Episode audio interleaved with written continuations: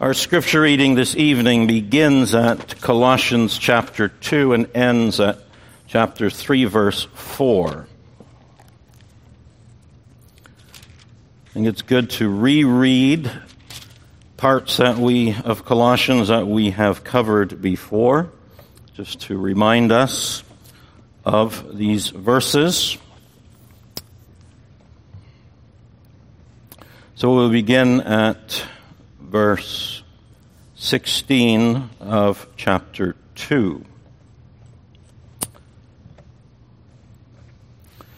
Therefore, let no one pass judgment on you in questions of food and drink, or with regard to a festival, or a new moon, or a Sabbath. These are a shadow of the things to come, but the substance belongs to Christ. Let no one disqualify you, insisting on asceticism and worship of angels, going on in detail about visions puffed up without reason by his sensuous mind, and not holding fast to the head, from whom the whole body, nourished and knit together, through its joints and ligaments, grows with a growth that is from God.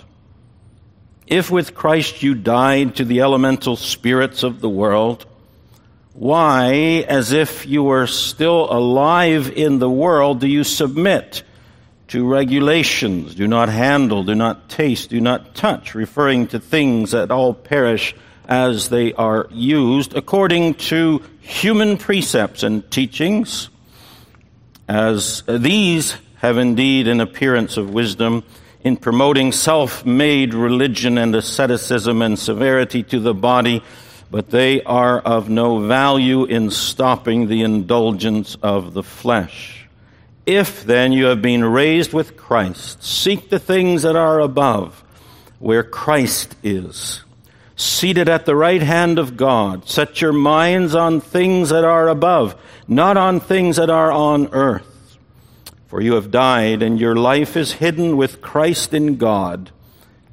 When Christ, who is your life, appears, then you also will appear with him in glory. This is the word of the Lord.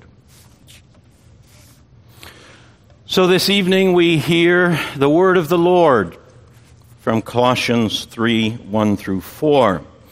These verses function as a transition between what has been covered so far in chapters 1 and 2 and the exhortations, the commands that dominate the rest of the letter. These verses summarize much of what has come before, and they serve as an introduction to what comes next.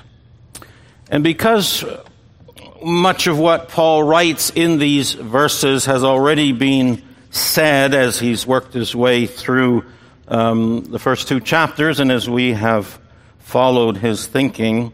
Because we have dealt with some of these themes in earlier sermons, my treatment of this text will be different than if this sermon were not part of an ongoing series. So I'll give a quick summary of certain parts that we've already covered and give more attention to things that are new in these verses. And I want to begin with introducing or reminding you of a set of terms that are often used to describe something very important about the biblical teaching of the Christian life. The truth expressed in these terms has been uh, part of the teaching through much of what we have covered so far. The actual concepts are not new, but I, have purposely not used these particular terms. I want to do so now because they are, they do have value in understanding this the relationship between what God, uh, what God has done in Jesus for our salvation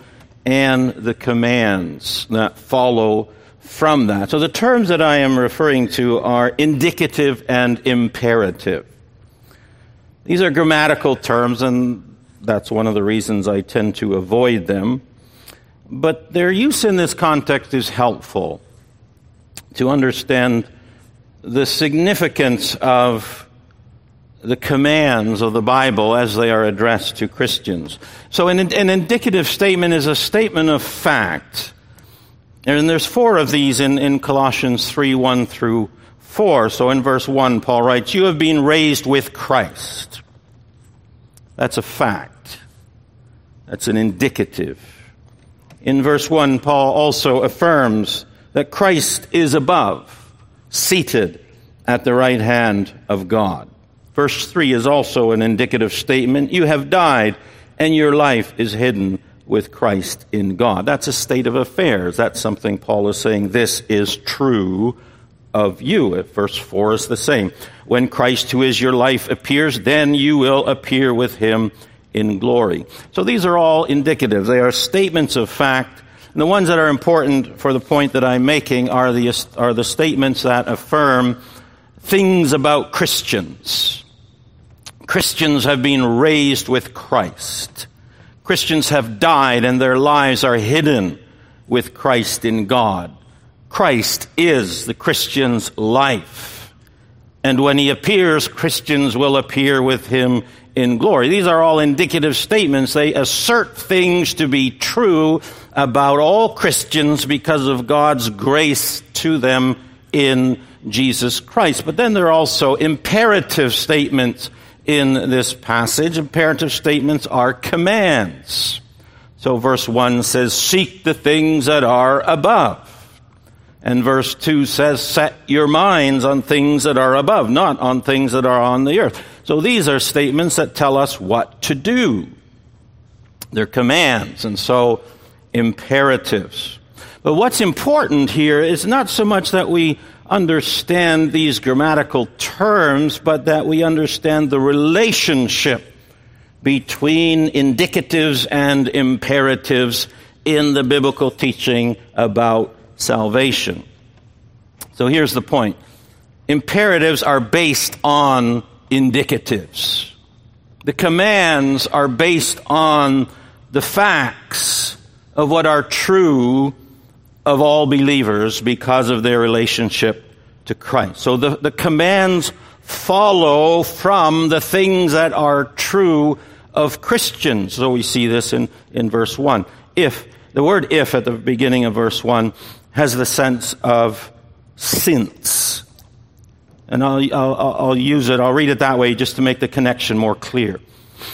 Since then you have been raised with Christ, seek the things that are above.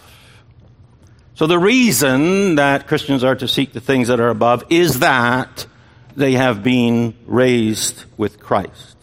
So the imperative is based on the indicative. The command to seek the things that are above is based on the fact that Christians have been raised with Christ.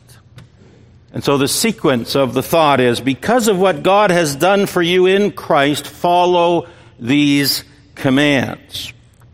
We see the same connection in, in verses 2 and 3. Set your mind on things that are above, not on things that are on earth. For, because, for you have died and your life is hidden with Christ in God. So we are to set our minds on things that are above because of these facts that as Christians we have died and our life is hidden with Christ in God. And you see the same connection further on past this passage, uh, but relating to it, referring back to it in verse 5 and 12. So verse 5 says, Put to death, therefore, what is earthly in you. Verse 12 says, Put on then, as God's chosen one, holy and beloved, compassionate hearts, etc. The imperatives of the Christian life are rooted in the indicatives of the Christian reality. Why is that important? It's important because it keeps together the miraculous change that God works in us through our relationship with Christ and the commands that He is telling us to obey. It's important because in the same breath, we hear the command to obey and the truth that says we are able to obey because of what is true of all believers united to, uh, uh, true of us as believers united to Christ.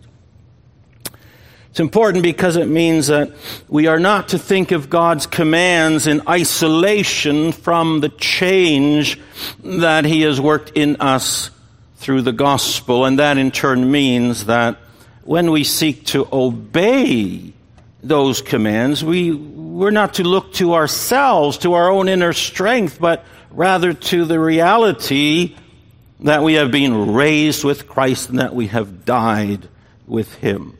And so the indicative slash imperative terminology helps us to understand that obedience flows from our relationship with Christ. It embeds the whole obedience part of the Christian life in the life that we have in Christ.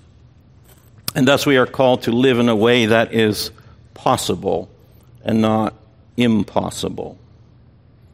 The way that God calls us to live is not impossible because of what is true about us as people who are united to Christ.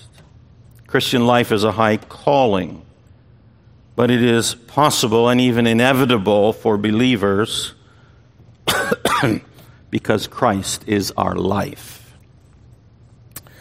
We'll spend a little more time on the indicatives in the passage, on things that are true of all Christians. But first, a little bit about this if clause. I mentioned that if in the very verse, first uh, part of verse 1 really means since. And that particular construction is very common in the New Testament. The reason that the ESV continues to translate it if instead of since, the, the NIV translates it since. But the reason that ESV has left the if there has to do with the way these if clauses are often used. There's, it's subtle,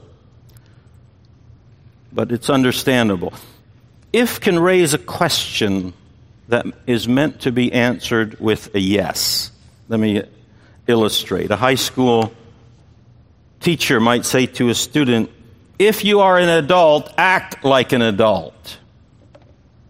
And what that statement is really, that statement is really asking a question that expects a yes answer. Are you an adult? Yes. Then act like an adult. That's like what, Paul is saying here, although his tone is more positive. Have you been raised with Christ? Yes. Then seek the things that are above. And using if rather than since draws the reader into the statement. But the most important thing for us to understand here is that Paul is not questioning whether his readers are Christians here. He's exhorting them on the basis of what is true of them as Christians. They have been raised with Christ. Later on in verse 3, you have died. Now, these concepts are not new for us. We've considered them in earlier sermons. Christians, because of their relationship with Christ, have died to their old way of life. They are living a new way of life. They died to sin. They are alive to God. A profound change has happened to them as a result of their relationship with Christ, and so they died to their old way of life and they are living the life that Jesus Christ has shared with them and that life is the same life that brought him from the dead. So Christians are dead in one way, dead to their old way of life, dead to sin. They're alive in another way. They've been raised with Christ. They are alive in Christ, alive to God. There are a few other indicatives that are new for us, so we'll spend a little more time on them. Verse 3 says of uh, believers, your life is hidden with Christ in God. Paul is saying that there is a hiddenness about the life of Christ that is in us. The contrast here is between what is true of Christians in the here and now and what will be true of Christians when Christ appears. To understand what Paul is saying, what he means by saying that the new life of, Christ, of, Christians is hidden with Christ in God, we have to see the contrast that he's making in verse 4. When Christ, who is your life, appears, you, you also will appear. That's the opposite of hidden. In, with him in glory. So now our life is hidden with Christ in God, but when Christ appears, we will appear with him in glory. Now, there is a sense, of course, in which the life of Christ in us must not be hidden.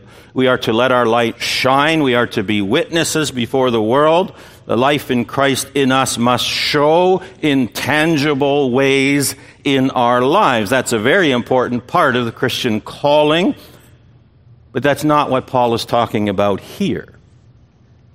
What he's talking about here is a distinction between the relative hiddenness of the life of Christ in us now and the spectacular manifestation of it when we appear with Christ in glory.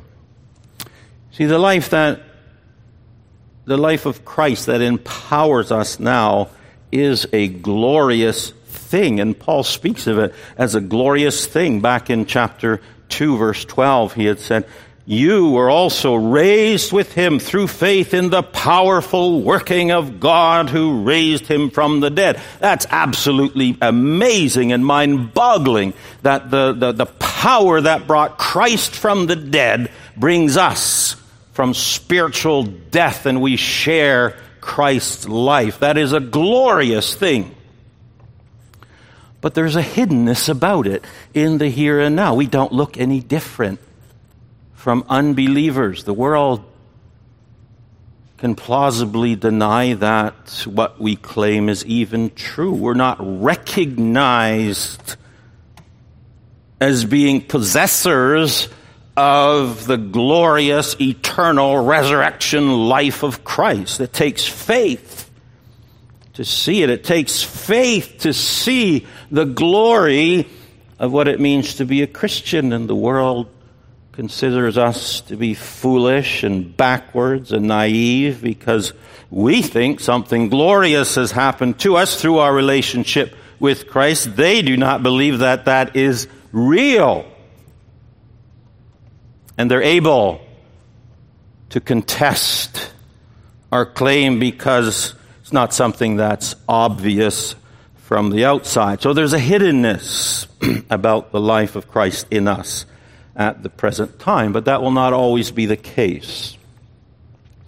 The time coming when our life will no longer be hidden. When Christ, who is our life, appears, we will appear with him in glory. When Christ is glorified, we will be glorified.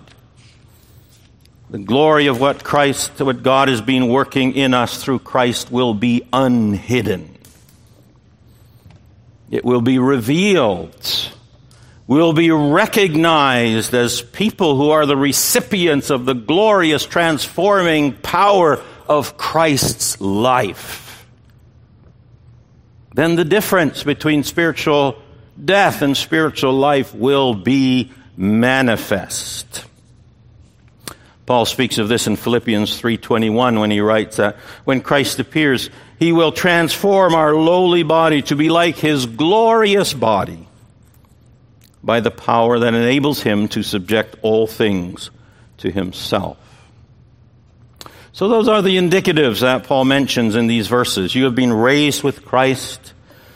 You have died, and your life is hidden with Christ in God. And when Christ appears, then you will appear. You will also appear with him in glory. These things are true of all believers. So we turn now to how Paul applies these wonderful facts that are true of all believers. He says, Because these things are true of you, seek the things that are above, where Christ is seated at the right hand of God.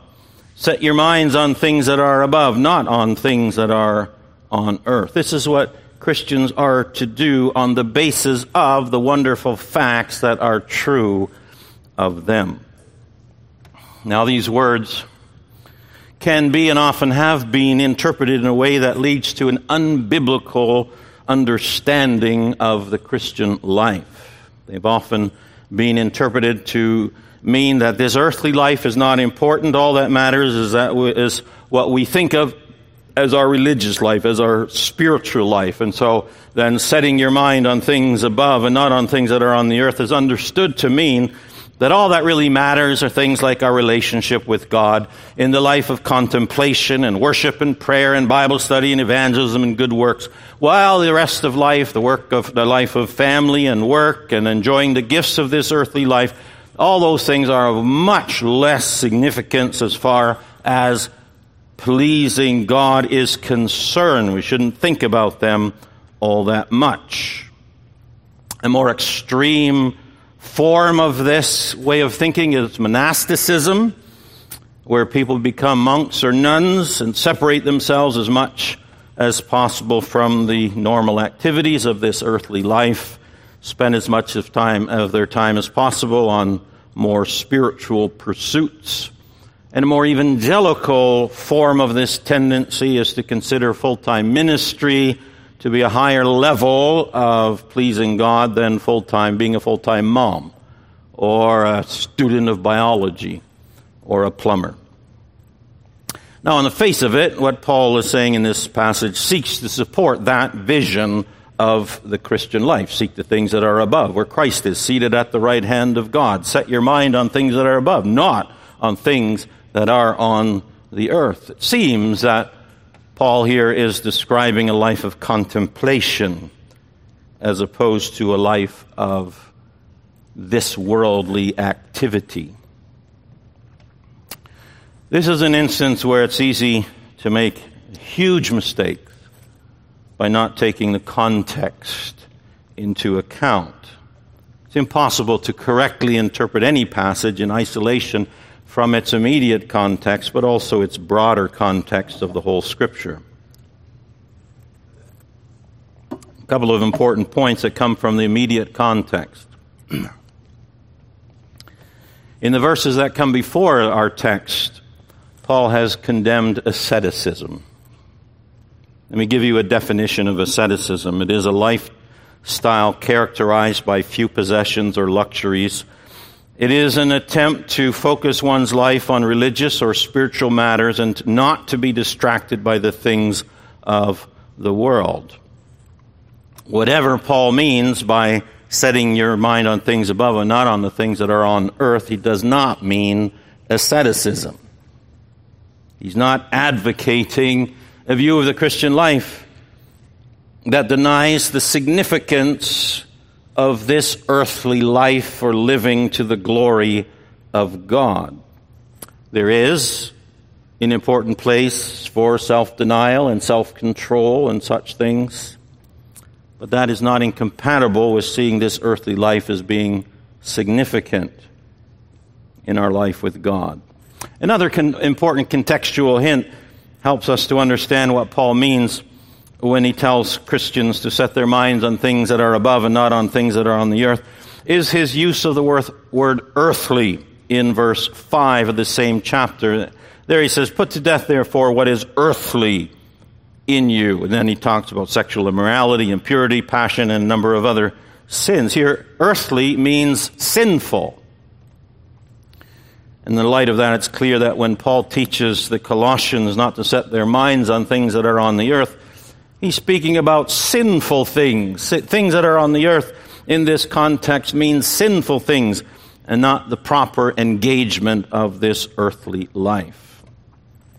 A third important contextual matter that helps us to understand what Paul means when he tells us to set our minds on things that are above and not on things that are on the earth is that he is what he deals with in the rest of the letter.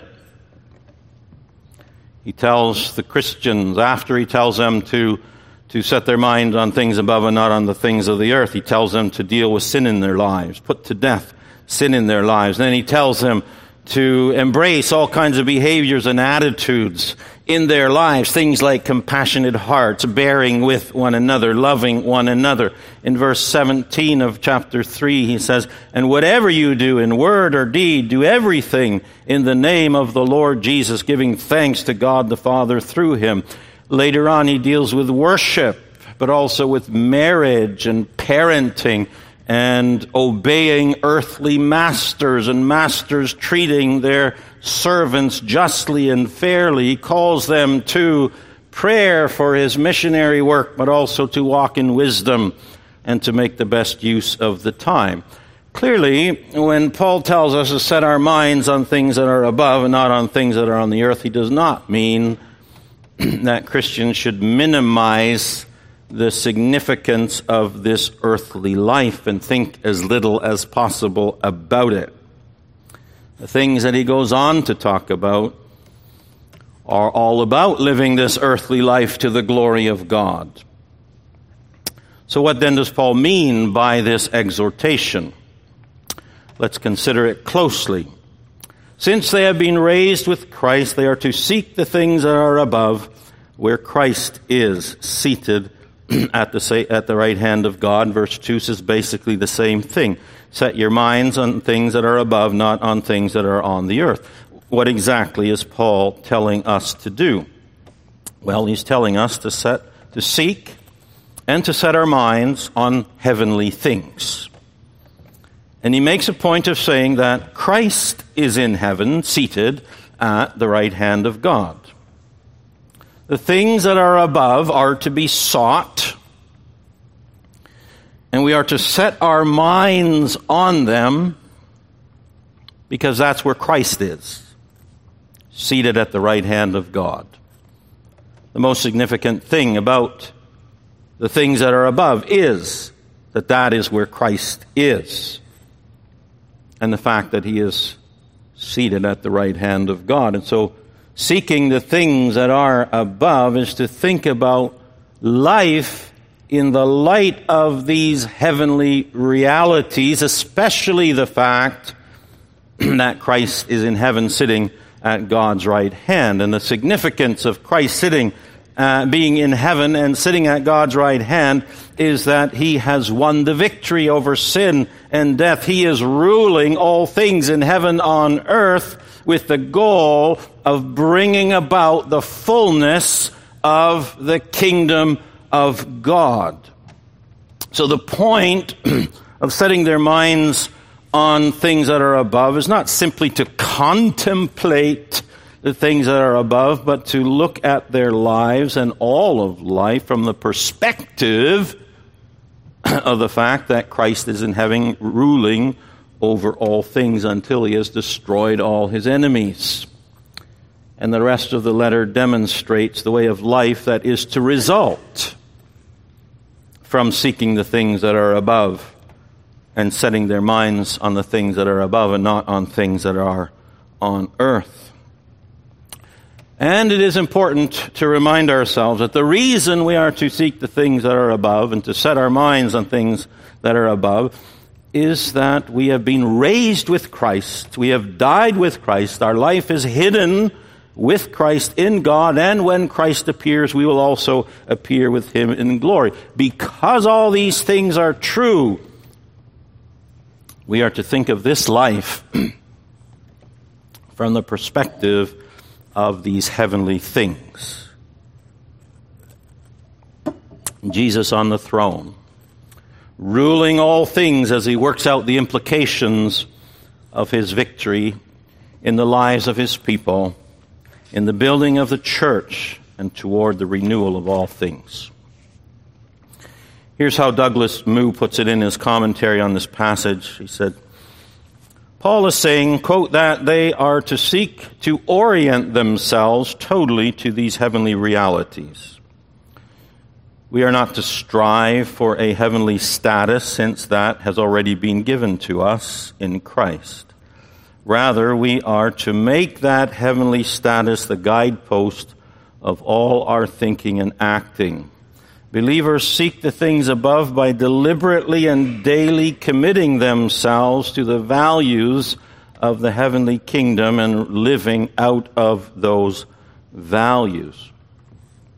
So we are to remember what is true of us in Christ, and we are further to know that because of all that is true of us in Christ, we are to think deeply about life in this world in the light of Christ and the fact that he is ruling over all toward the fullness of the kingdom of God.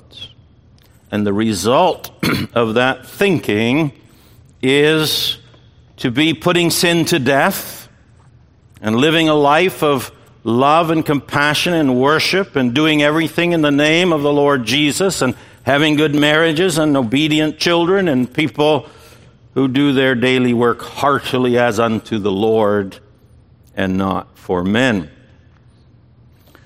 What is actually commanded here is to seek and to set your minds on things above. The word seek implies effort. Think of the parable of the woman who had 10 silver coins and she lost one of them. She seeks diligently until she finds it. You seek something because it is valuable, because it is important to you.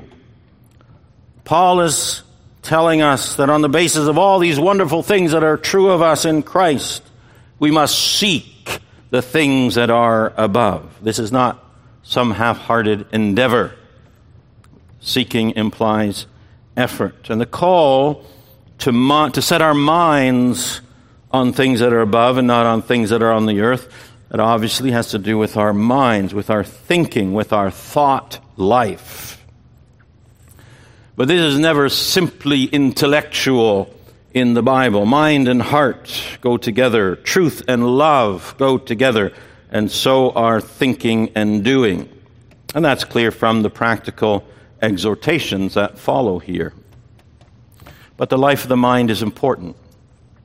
It's clear from the progression of thought in this passage as he gears up to give the church a whole bunch of practical exhortations. He tells the Colossians first to set their minds on things above. To think deeply about life from the perspective of heaven, from the perspective of Christ, who he is, what he has done, what he's doing, what he's going to do. And he's telling us to do that thinking in the light of the fact that we have been raised with Christ, died with Christ, and will appear with him in glory. We're to think deeply about who we are in Christ. We are to think deeply about life in the light of Christ. That encompasses the big picture of the plan of God in Christ. And it involves our embeddedness in that plan because of our relationship with Christ. And so it remains for us to think about what we think about. What do we think about? What occupies our minds? What do we seek? Where does the effort in our thinking go? Are we thinking about things of earth in the light of heaven? Or do we just think about the things of earth all by themselves? Are we thinking about life with God and in the light of His kingdom? Or are we just thinking about life on this earth. Paul is saying here that our thoughts must be consistent with who we are in Christ. If we have been raised with Christ, if we have died and our life is hidden with Christ in God, if we are going to appear with Christ in glory, let us think about things that are consistent with those glorious realities. That's Paul's point in these verses. May our thoughts reflect the reality of who we are in Christ. Let's pray. Our glorious God, it is overwhelming to consider the greatness, your greatness, but also the greatness of what you give to us in salvation, in our relationship with Christ. And we're grateful that the Apostle Paul was so passionate about teaching that to us, as he is in these verses that we've looked at. We know that that means that you are passionate about us knowing these truths and understanding ourselves in the light of them and feeling the call that comes from the reality that is true of us that we are alive, that we've been risen with Christ, that we are dead with Christ, that our lives are hidden with God in Christ, and that when He appears, we will appear with Him in glory. Lord, help us. Help us to, to ponder those things so that our whole being is permeated with this truth, these wonderful truths, our whole sense of, of who we are. That we are profoundly affected in our thinking by these truths and that we may indeed do what we're called to do on the basis of them. To set our minds on things that are above, to seek the things above where Christ is. Lord, what a glorious reality that we are perceiving then when we seek the things that are above where Christ is when we see everything else in the light of that. What a glorious way of looking at the world. In the midst of the darkness, in the midst of the evil and what so often looks so hopeless, help us, we pray, to live in the light of these glorious truths and to think accordingly to use our minds in ways that are consistent with the realities that are true of every believer. Help us to live out of that fullness. In Jesus' name, amen.